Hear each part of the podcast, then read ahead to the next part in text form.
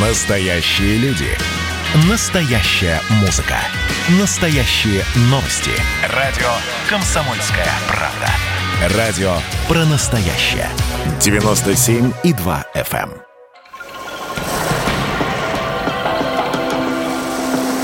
Водная среда. На радио «Комсомольская правда». Это программа о самом главном ресурсе на планете. У микрофона Антон Челышев. Здравствуйте. Сегодня у нас не совсем обычный выпуск, а сразу два больших гостя, а начнем мы по традиции с новостей. Надежный источник. Главные новости о водных ресурсах России и мира. В журнале Nature опубликованы результаты первого масштабного исследования изменчивости запасов пресной воды на планете. Если естественные озера и пруды изменяются в среднем на 22 сантиметра в год, водохранилища на 86. Из всех изменений объема пресноводных водоемов на планете в 60% случаев это происходит по вине человека. Это оказывает огромное влияние на круговорот воды, который сказывается на земном покрове и химическом составе атмосферы, говорят авторы исследования. Они полагают, что в дальнейшем эти данные помогут установить точные показатели воздействия человека на экосистемы по всему миру. Ученые Курчатовского института разработали новый способ борьбы с вредоносными водорослями, которые неконтролируемо размножаются в водоемах. Они создали пористый материал, который собирает водоросли на своей поверхности и одновременно замедляет их рост. С его помощью можно не только собрать и утилизировать вредоносную биомассу, но и сдерживать ее дальнейшее распространение в акватории. Новый композит представляет собой волокнистый нетканый материал, в структуру которого включен природный полимер хитозан. Он биоразлагаемый, и значит после сбора водоросли можно будет использовать в качестве удобрения для почвы. В дальнейшем ученые намерены разработать на основе нового материала систему для сбора биомассы и испытать ее в естественном водоеме. Ученые Томского государственного университета завершили работу по созданию карты ландшафта ключевого участка заповедника Васюганский. Карта содержит информацию о типе почв, торфяных отложениях, растительности, а также рельефе местности. Наличие подробной карты поможет в исследованиях другим специалистам. Самое большое в мире Васюганское болото влияет на климат в планетарном масштабе, в частности, замедляя процесс глобального потепления. Каждый год 22 марта в большинстве стран отмечают Всемирный день воды. Задача общая – привлечь внимание к состоянию водных ресурсов, проблемам их сохранения и рационального использования. Дата установлена ООН в 1993 в России же Всемирный день водных ресурсов впервые отметили в 1995 году. Мы уже не раз обсуждали в наших эфирах, что пресная вода распределена крайне неравномерно. Не только на планете, но и в нашей стране, в том числе, к сожалению, тоже. Однако у нас более 2,5 миллионов рек рек. Озер еще больше. В одном только Байкале, как мы помним из учебников школьных, 20% мировых запасов пресной воды. Но эти запасы не увеличиваются. С природой не поспоришь. А вот потребление продолжает расти каждый год. Как и проблемы, связанные с нашими высокими запросами, с небрежностью, с расточительностью по отношению к воде. Сегодня мы обсудим, как регулятор и контролирующий орган способствуют реализации всемирной идеи сохранения главного ресурса для жизни – воды. В нашей нашей студии руководитель Росводресурсов Дмитрий Кириллов и глава Росприроднадзора Светлана Родионова. Светлана Геннадьевна, Дмитрий Михайлович, здравствуйте. Добрый день. Рады вас видеть. Дмитрий Михайлович, то есть э, ваша структура отвечает за то, чтобы у нас не просто была вода во всем ее многообразии, от продовольствия до развития экономики, но чтобы еще вода была и безопасной тоже. Безусловно, конечно. Вы правильно сказали, что, с одной стороны, вроде бы запасов водных ресурсов в России много. Мы вторая держава водная после Бразилии. Э, вместе с тем, вода распределена крайне неравномерно. И на территории европейской части страны, где у нас проживает 80% э, населения, примерно столько же сосредоточено промышленного потенциала и сельского хозяйства, у нас э, всего лишь 8% наших запасов водных ресурсов.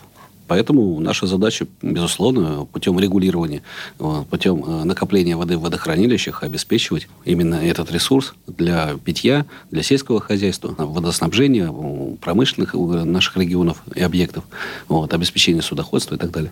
Именно этим всем мы занимаемся. С другой стороны, конечно, есть вопрос безопасности, связанный с наводнениями, а в том числе те же самые построенные водохранилища позволяют нам срезать э, пики паводков.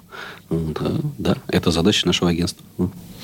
А, Светлана Геннадьевна, вот а, мы и не только мы, весь мир э, водой пользуется, ну, достаточно долго пользовался водой по сути, не думая о том, сколько ее остается, в какое качество она приобретает после того, как мы в эту воду там а, сливаем все, что, все, что мы сливали, говоря мы, я опять же имею в виду человечество вообще. Но давайте все-таки о, о России поговорим. Вот с вашей точки зрения, насколько мы задолжали воде с точки зрения внимания к, к ней как к ресурсу и вот тех необдуманных шагов, которые мы позволяли себе в свое время по отношению к воде. А кое-кто, я сейчас говорю прям, ну, просто про, конкретно про каждого из нас, до сих пор, к сожалению, позволяет, говоря и о загрязненности берегов, и о, о привычке дурацкой мыть машины в водоемах, включая тоже, к сожалению, озеро Байкал. Ну и таких примеров, к несчастью, очень много.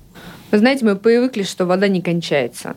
Хотя еще в русских сказках мы делим воду на живую и мертвую. Вот вода может не кончаться в ее объеме, но какая она вода, что мы получим, какие водные ресурсы мы после себя оставляем и какие мы их формируем рядом с собой, наверное, нам точно настало время об этом говорить. И сейчас это стоит очень остро, как и все экологические проблемы, это на поверхности. Мы видим запрос населения на качество жизни – и, соответственно, мы стали смотреть на то, какие водные объекты нас э, окружают, в каком они качестве и как мы будем ими в дальнейшем пользоваться. Я думаю, что сейчас настало время четко понимать, куда мы идем, и вот этот вот рубеж мы, наверное, не прошли еще, деля какие-то наши состояние водных объектов, на те, ну, когда их невозможно восстановить. Но абсолютно четко нам необходимо об этом заботиться.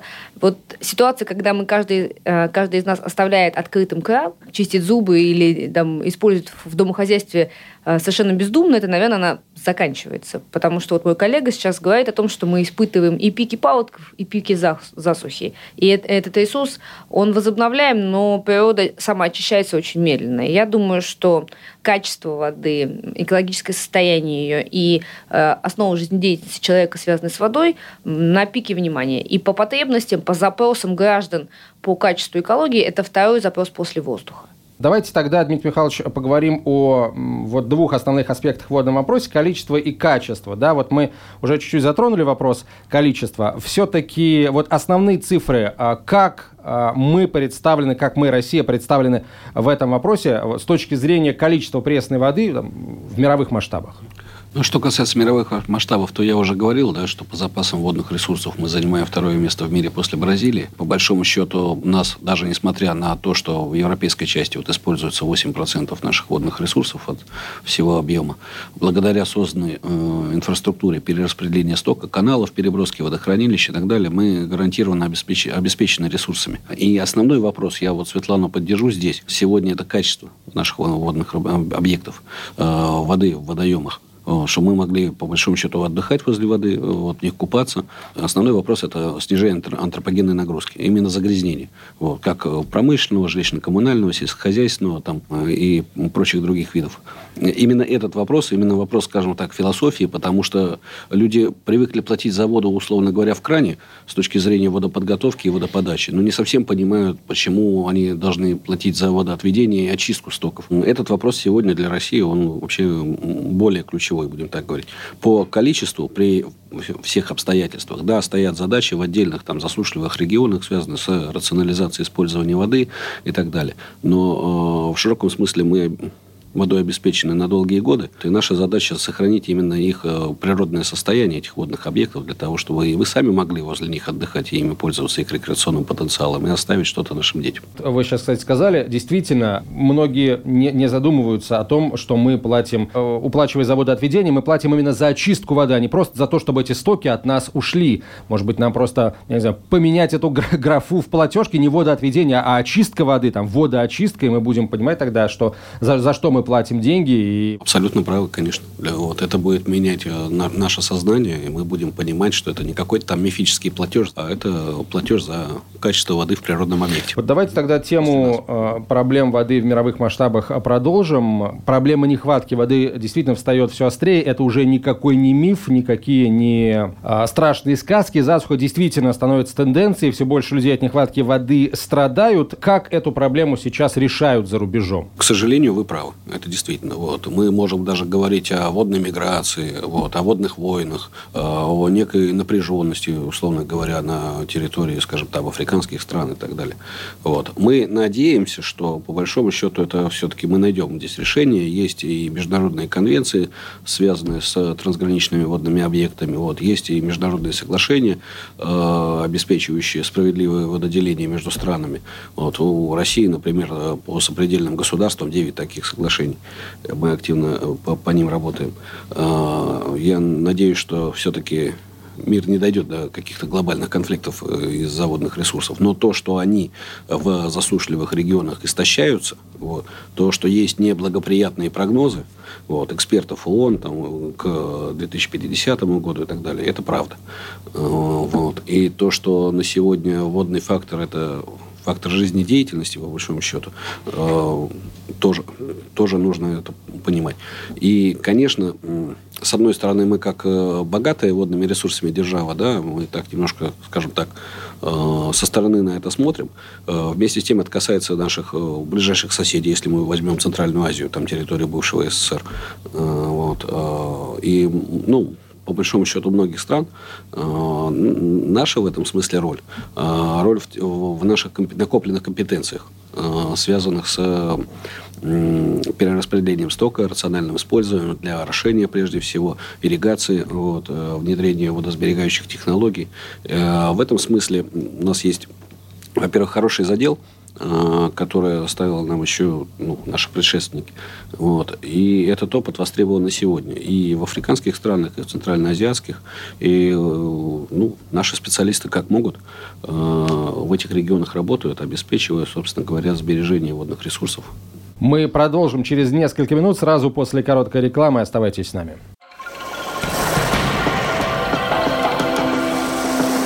Водная среда. На радио «Комсомольская правда». Мы продолжаем. Антон Челышев у микрофона. В нашей студии руководитель Росводресурсов Дмитрий Кириллов, глава Росприроднадзора а, Светлана Родионова. А, Дмитрий Михайлович, ну вот э, прежде чем мы к другой теме перейдем, я бы хотел все-таки о российской воде в масштабах всего мира разговор завершить. Нас постоянно называют донором водных ресурсов во всем мире. Как мы знаем, вот уже и на фондовом рынке начали торговать фьючерсами на воду в прошлом году. Вот как можно сейчас оценить потенциал российских водных богатств с точки зрения воды как ресурса для глобального рынка? Этого слова. С точки зрения глобального рынка и, условно говоря, обеспечения жизнедеятельности планеты, я бы считал, что наша цель не в продаже водных ресурсов, не торговле водой, а в определенной степени размещения водоемких, но экологичных производства технологий и создание здесь добавленной стоимости, именно учитывая, что есть ресурсы. Вот. Потому что вопрос доставки водных ресурсов, он довольно дорогой. Это вопрос э, конечного потребителя и наличия платежеспособного спроса именно за воду. Тоже такой, условно говоря, ну, вы сами понимаете, те страны, которые на сегодня мы считаем вододефицитными, они в определенной степени и не платежеспособны. И не только за воду, а вообще за все. Поэтому наши перспективы и наши цели и стратегия скорее в использовании внутри России наших водных богатств и создании здесь добавленной стоимости. А, Светлана Геннадьевна, вот мы несколько минут назад упомянули цифру в 6 тысяч километров общих водных границ да, с определенными странами. Если здесь, на территории России, на нашем, скажем так, берегу, мы знаем всех загрязнителей, потенциальных загрязнителей, можем контролировать их э, деятельность, в случае чего бить по рукам, там серьезно штрафовать, весь комплекс э, мер принимать, то как быть с теми загрязнителями, до которых мы не можем дотянуться в силу того, что они на противоположной стороне границы? Много ли проблем сейчас вот э, с ними у нас? Ну, действительно, такие э, факты имеют место быть. Мы знаем ряд аварий, которые произошли на сопредельной территории Китая, э, когда мы все ждали некое загрязненное пятно, перемещающееся на наш водный объект. А, но для этого существуют э, дипломатические каналы, для этого существуют соглашения, подписанные коллегами, для этого существует взаимодействие между странами. Трансграничное перемещение воды Понятно, что для этого созданы различные комиссии, и на государственном уровне достаточно четко регулируется. И я думаю, что все-таки этот вопрос мы можем фиксировать. Да, действительно, коллегам есть э, с нами чем поделиться информацией. Хотелось бы просто, чтобы обмен информацией шел быстрее. Если действительно случилось какое-то э, какое событие, ну, наверное, надо просто всех предупредить для того, чтобы мы это ждали, если оно не учетное. Если вы системный, на постоянной основе считаете, что водный объект, который стоит выше, и вы стоите выше по течению, а, принадлежит только вам, а дальше... Хоть трава не расти, ну, трава не расти, да, да не живи никто. Река не гори, да, это, наверное, неправильно, но для этого есть различные соглашения межгосударственного типа, и регулируется это именно там. Вот в одном из недавних интервью вы сказали, что в этом, то есть в 2021 году, на нескольких реках России мы впервые будем проводить отборы проб у водовыпусков для того, чтобы вот определять качество воды. И, ну, означает ли это, что теперь вы намерены измерять ущерб, который наносит трансграничному водному объекту наши соседи? Мы, наверное, говорили больше о том, что мы хотим иметь более полную картину по водному объекту в целом. Что происходит сейчас? Мы каждый день в тех или иных повешенных мероприятиях определяем загрязнение какого-то сегмента, ну, допустим, реки или озера, или морской акватории, но а, мы не знаем состояние реки как таковой в целом. А, наверное, для того, чтобы принимать комплексное решение, для того, чтобы понимать, насколько она нуждается в реабилитации, что мы еще можем на этом водном объекте разместить, было бы правильно иметь а, ситуацию, более полную картину. Поэтому в этом году мы на себя в рамках таких повышенных обязательств взяли и предъявили к себе такие требования, несколько рек отсмотреть. Именно мы хотим посмотреть не в рамках повешенных мероприятий, а в рамках рейдовых мероприятий и нанести это на карту. Наверное, после таких мероприятий мы увидим более широкую картину и поделимся им, э, этим с коллегами. И, наверное, тогда всем будет и министерству, которое определяют развитие промышленности, как э, Минпромторг и Минэкономразвития, будет легче принимать решения все-таки, когда мы имеем понимание о совокупной антропогенной нагрузке на водный объект. Потому что, ну, помните, какой Акина? А, к кармашкам и рукавам отдельно претензий нет, а пиджак не очень. То есть, если в каждом конкретном регионе а, нет а, проблем, но в целом водный объект уже в конце по течению несет на себе непосильную нагрузку, что сейчас происходит? Сейчас бизнес идет с нами в очень жесткой дискуссии, говорит, это не мы, не предъявляйте к нам требования, мы берем воду зачастую более грязную, ну, так простым языком скажем, а, чем мы ее у себя выпускаем по вашим же требованиям. И так говорит каждый. Говорит, это не мы, это выше по течению. Выше по течению, у нас недавно было большое такое совещание, я говорю, выше по течению только Господь Бог, вы понимаете, мы уже до болотно-водных угодий дошли, которые формируют, ну, первоначальные ручьи, там, достаточно большой реки. Мы так недавно с одними, с одной большой группой компаний разговаривали. Четко абсолютно мы хотим иметь понимание по нескольким рекам. Если этот опыт будет удачный, мы хотим привлечь, привлечь общественность для этого, мы хотим общественных инспекторов привлечь, мы хотим вовлечь в это губернаторов, тех субъектов, которые находятся по руслу этих рек. И если этот опыт будет удачный, то мы, наверное, его переложим и на другие объекты. Я бы, кстати, да, поддержал Светлану. В каком контексте вот это вот весь спор с промышленностью на тему водозабора и водовыпусков, а, какую воду мы забираем, что мы сбрасываем, нормирование и так далее. А, вот во Франции, например, а, там водозабор стоит ниже по течению, чем очистные сооружения и точка сброса водоканала. Вот если мы придем к такой Хитро практике, придумано, кстати. Ну, она как бы простая, житейская. Если мы к этой практике придем, то я думаю, что люди, которые будут забирать собственные, по большому счету, сточные воды, вот, тогда мы вообще от вопросов качества, сброса, может быть, даже и не будем их обсуждать, потому что люди будут понимать. А так, действительно, они сегодня ниже по течению это сбрасывают соседу, и потом друг на друга перекладывают да, Я не знаю, у нас случаев, когда э, водозабор стоит ниже по течению, чем очистные. Ни у одного крупного ни, ни единого не знаю в таком случае по России. Может быть, они и есть, но они как-то остались незамеченными. Но все хорошо знают про мертвые реки той же самой Индонезии, когда промышленность фактически убила водную артерию и все, что рядом с ней находится. А если вы помните, то все из учебников истории понимают, что вся жизнедеятельность человека, в принципе, вдоль водных артерий расположена. То есть, как только умирает река, уходят люди, потому что ну, нам там нечего делать, мы не сможем там жить. Давайте э, вот, собственно, о жемчужине поговорим. Мы Байкал уже упоминали в нашей программе. Дмитрий Михайлович, вы с легендой мирового хоккея несколько дней назад открывали год Байкала. Э, давайте поговорим о Байкале, о том, какая работа ведется по тому, чтобы защитить Байкал, потому что ну, все уже знают, к сожалению, стало притчей в языцах по советское наследие Байкала в виде того же Байкальского целлюлозно-бумажного комбината. А, не в эфире экологической программы «Будь помянут». Давайте начнем э, все-таки с хорошего. Давайте успокоим наших слушателей, что сегодня наша водная жемчужина, наша визитная карточка всех водных богатств России, вот, она э, находится в отличном состоянии качество воды в ней не то что приемлемое, а даже высокое. Источники крупные негативного воздействия на нее закрыты БЦБК. Да, мы много это обсуждаем, тему сохранения Байкала. У нас много задач, связанных с ликвидацией отходов там по водосборной территории Байкала, в том числе отходов БЦБК, необходимости строительства очистных сооружений в мелких поселках вокруг Байкала и так далее. Но это нужно рассматривать через призму задачи связанные с дальнейшим сохранением озера. На сегодняшний день это действительно объект ЮНЕСКО, вот, это действительно объект всемирного наследия с точки зрения ну, экологического эталона. И на сегодня ему по-крупному ничего не, не, не угрожает. И наша задача э, просто доделать ровно э, то, что еще пока не сделано. И это в наших силах. Для этого есть э, федеральный проект по сохранению озера Байкал. Он реализуется правительством. Я надеюсь, что в его рамках вот тот, условно говоря, мусор и то негативное влияние будет устранено. А что касается легенд мирового хоккея, ну, я даже не знаю. Я просто благодарен этим людям, которые сами по себе являются, ну, как вы правильно сказали, легендами. Спасибо им, что они обращают свое внимание приковывают, на самом деле, внимание всего мира к э, вопросам и сохранения водных ресурсов вообще, и озера Байкал в частности. Я считаю, что мы можем и в состоянии сохранить наше великое озеро и для себя, и для наших потомков.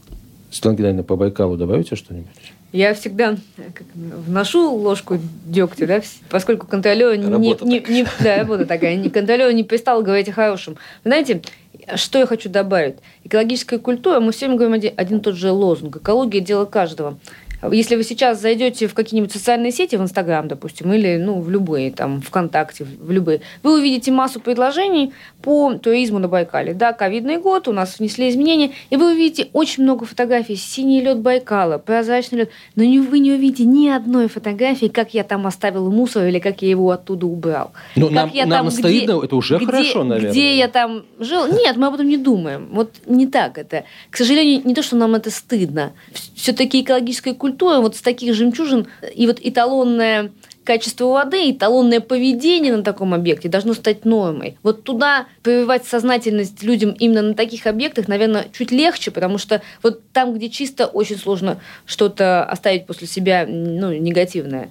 Но такие люди тоже находятся. Я вам могу сказать, что именно на Байкале а, в этой природной территории мы не отправляем инспекторский состав в виде женщин на проверки, потому что мы боимся физического воздействия. Когда ты делаешь замечание о том, что нельзя мыть машину, всем кажется, что от одной помытой машины ничего не станет. Когда мы обсуждаем водный объект, я все время вспоминаю одно и то же выражение, которое мы всегда говорим, что ничего не случится от одного стаканчика для кофе, сказали 500 миллионов человек. На этом а, все заканчивается. Мы привозим на себе большую нагрузку, и чем больше эта жемчужина привлекает людей, тем нам сложнее. Согласен со Светой, потому что, да, с одной стороны, там мы закрыли предприятия и так далее, да, провели большую работу, но вопрос в экологической культуре, вообще говоря, общение с озером, он на повестке дня. Мы все к нему жмемся, мы едем туда, отдыхаем и так далее. Там очень развит дикий туризм. Люди ездят на машинах прям практически по головам отдыхающих, практически по пляжной зоне. Не, не решен вопрос э, с точки зрения оборота и вывоза мусора, отходов. Наши вот акции по очистке берегов, они ежегодно проходят, да, по всей России. Ну, так мы с чем сталкиваемся? Что мы два раза в год убираем Байкал. Вот. Это же ненормально. Нам надо научиться не мусорить на Байкале, а не два раза в год его убирать силами волонтеров и так далее. Давайте сейчас паузу сделаем. После короткой рекламы и выпуска новостей продолжим. Друзья, оставайтесь с нами. Это радио «Комсомольская правда». Водная среда. На радио «Комсомольская правда». Радио «Комсомольская правда», программа о самом главном ресурсе на планете. Сегодня у нас в гостях руководитель Росводресурсов Дмитрий Кириллов, глава Росприроднадзора Светлана Родионова.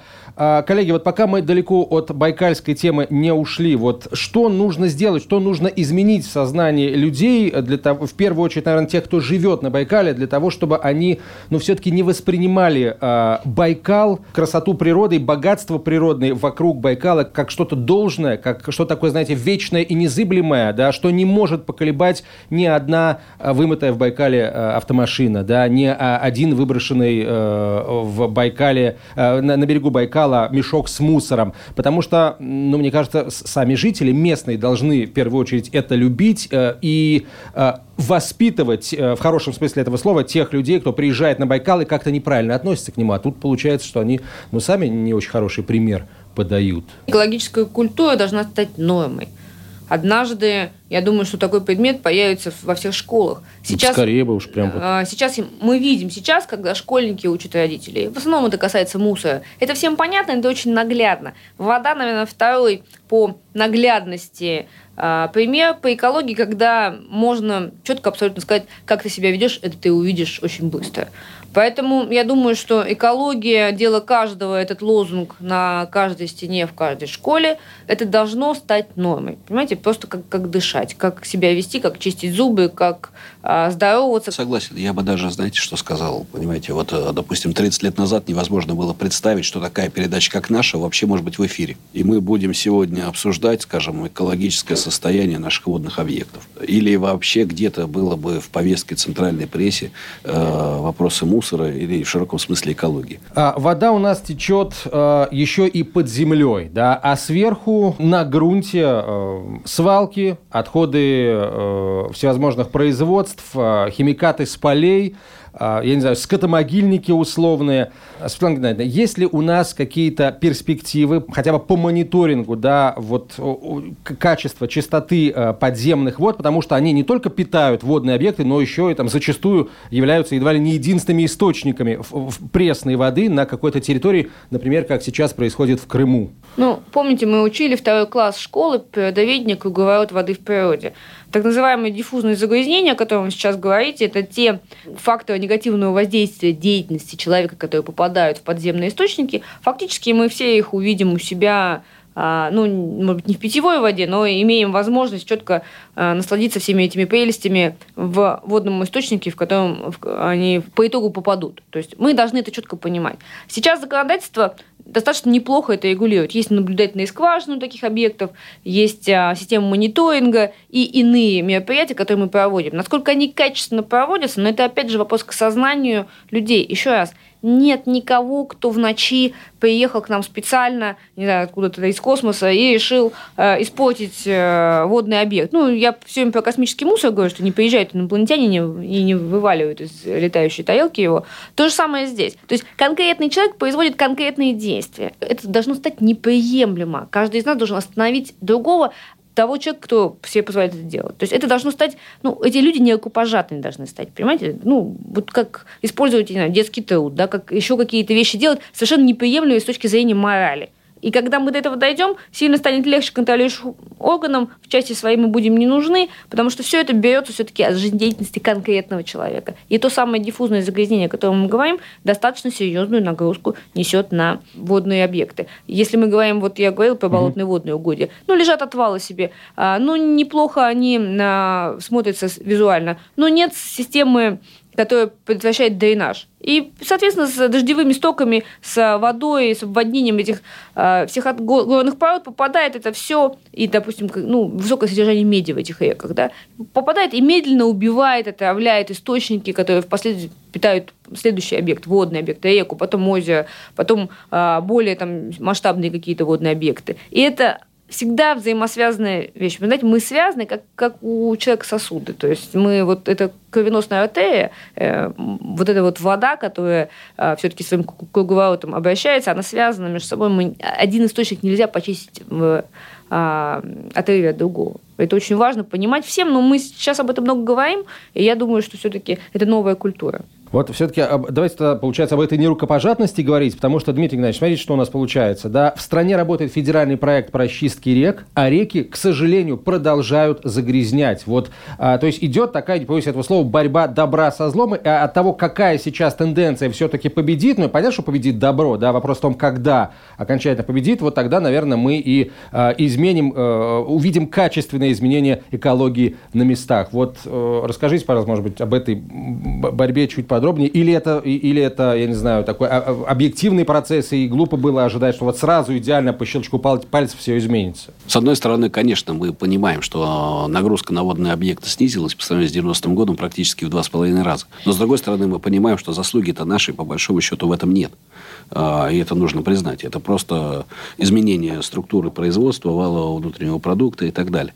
Вот. А по факту мы что видим на сегодня? Что из общего объема сточных вод, которые подлежат очистке, их порядка 30% от общего, да, очищается до норматива порядка 11 или 12,5%. И динамика вот за последние лет 8 э, именно полтора. 8 а, лет назад это было 11 сегодня около 12,5-13%. Э, это о чем говорит? Что по большому счету наша промышленность, все наши водопользователи, только в начале пути с точки зрения внедрения очистных сооружений, вот, их строительства, вот, их модернизации э, и обеспечения нам нормативной очистки сточных вод.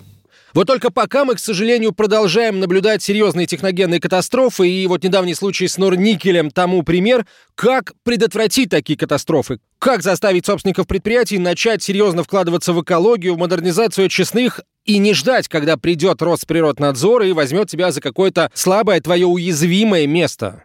Ну, знаете, мы говорим одну простую фразу «нарушитель платит» любой бизнес создан для извлечения прибыли. Это нормально, это, в принципе, заложено в идеологию бизнеса. Законодатель достаточно четко определил все требования к бизнесу в этой части. И экологические требования нормы прописаны. Я надеюсь, для всех это большой урок, это показательная история, за которой наблюдала вся страна. Это огромное количество нефтепродуктов, попавших в водные объекты. я считаю, что ну, вот на таком примере надо учиться, и лучше учиться на чужих ошибках. Если нет, значит, нарушитель платит, мы пойдем к тем, кто это делает. Но мне бы не хотелось а, заменять все-таки идеологию а, инспекторскими проверками, потому что я считаю, что это должно стать нормой. В свое время мы а, общались э, перед принятием закона об НДТ с э, министром окружающей среды Германии и спрашивали у него, как проходил переход на НДТ, внедрение там новых стандартов, и были ли какие-то льготы э, для предприятий по внедрению.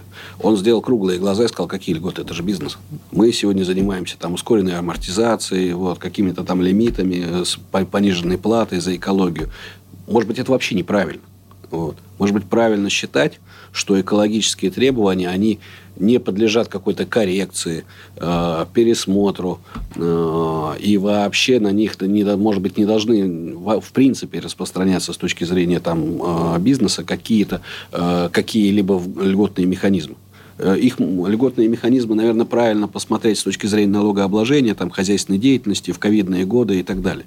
Но это должно стать ну, как бы непреложной истиной, как, например, техника безопасности на производстве, как охрана труда и так далее. Я вам Тогда, скажу, наверное, очень будет интересный динамика. случай, когда а, на предприятиях инженерный состав, ну, не самого высокого ранга, просит, Светлана выпишите нам а, предписание, нам тогда деньги дадут когда утверждается инвестиционная программа конкретного предприятия большого холдинга, и люди на местах говорят, нам здесь жить. Ну, пожалуйста, напишите нам, потому что нам так не дадут.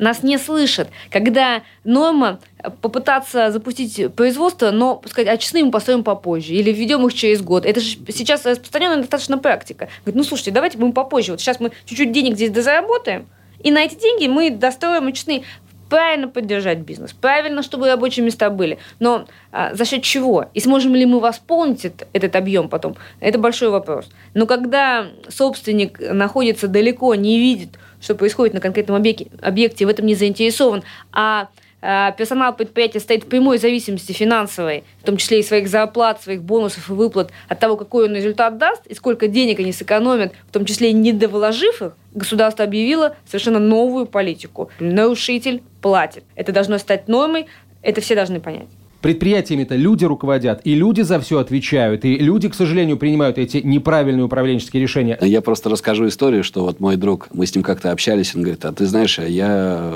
бреюсь под открытым краном, но зато, говорит, регулярно вношу плату водоканалу. Вот. А, это вопрос действительно сознания, воспитания. И даже действующих руководителей э, все равно можно, э, не то что можно, а они все равно перевоспитываются. Мы же уже говорили, что за те годы, за два десятилетия, которые прошли, э, в любом случае отношение к э, экологическим проблемам, оно меняется. Вот, и оно будет меняться и дальше. Единственное, там, наша с вами задача вот, вот общая, в том числе и ваша, как средств массовой информации, этот процесс ускорять. Вот, чтобы мы не ждали какого-то там вечного завтра, а чтобы оно было действительно осязаемо и все-таки наступило желательно при нас и нашей жизни. Накануне Всемирного дня водных ресурсов мы, друзья, должны с вами понять одно. Заботиться о воде должны мы, должны постоянно. Э, реанимация, как говорят врачи, это сложно и дорого, а часто еще и поздно, к сожалению. Поэтому забота о главном ресурсе должна стать действительно образом жизни каждого человека, образом мыслей каждого человека. Давайте уже начнем помогать природе справляться с нашим в ней присутствием. А, спасибо большое. Руководитель Росводресурсов Дмитрий Михайлович Кириллов, глава Росприроднадзора Светлана Геннадьевна Родионова. Спасибо вам большое, а, уважаемые господа. Приходите к нам еще. И спасибо за вашу работу. Большой привет коллективам. Водная среда.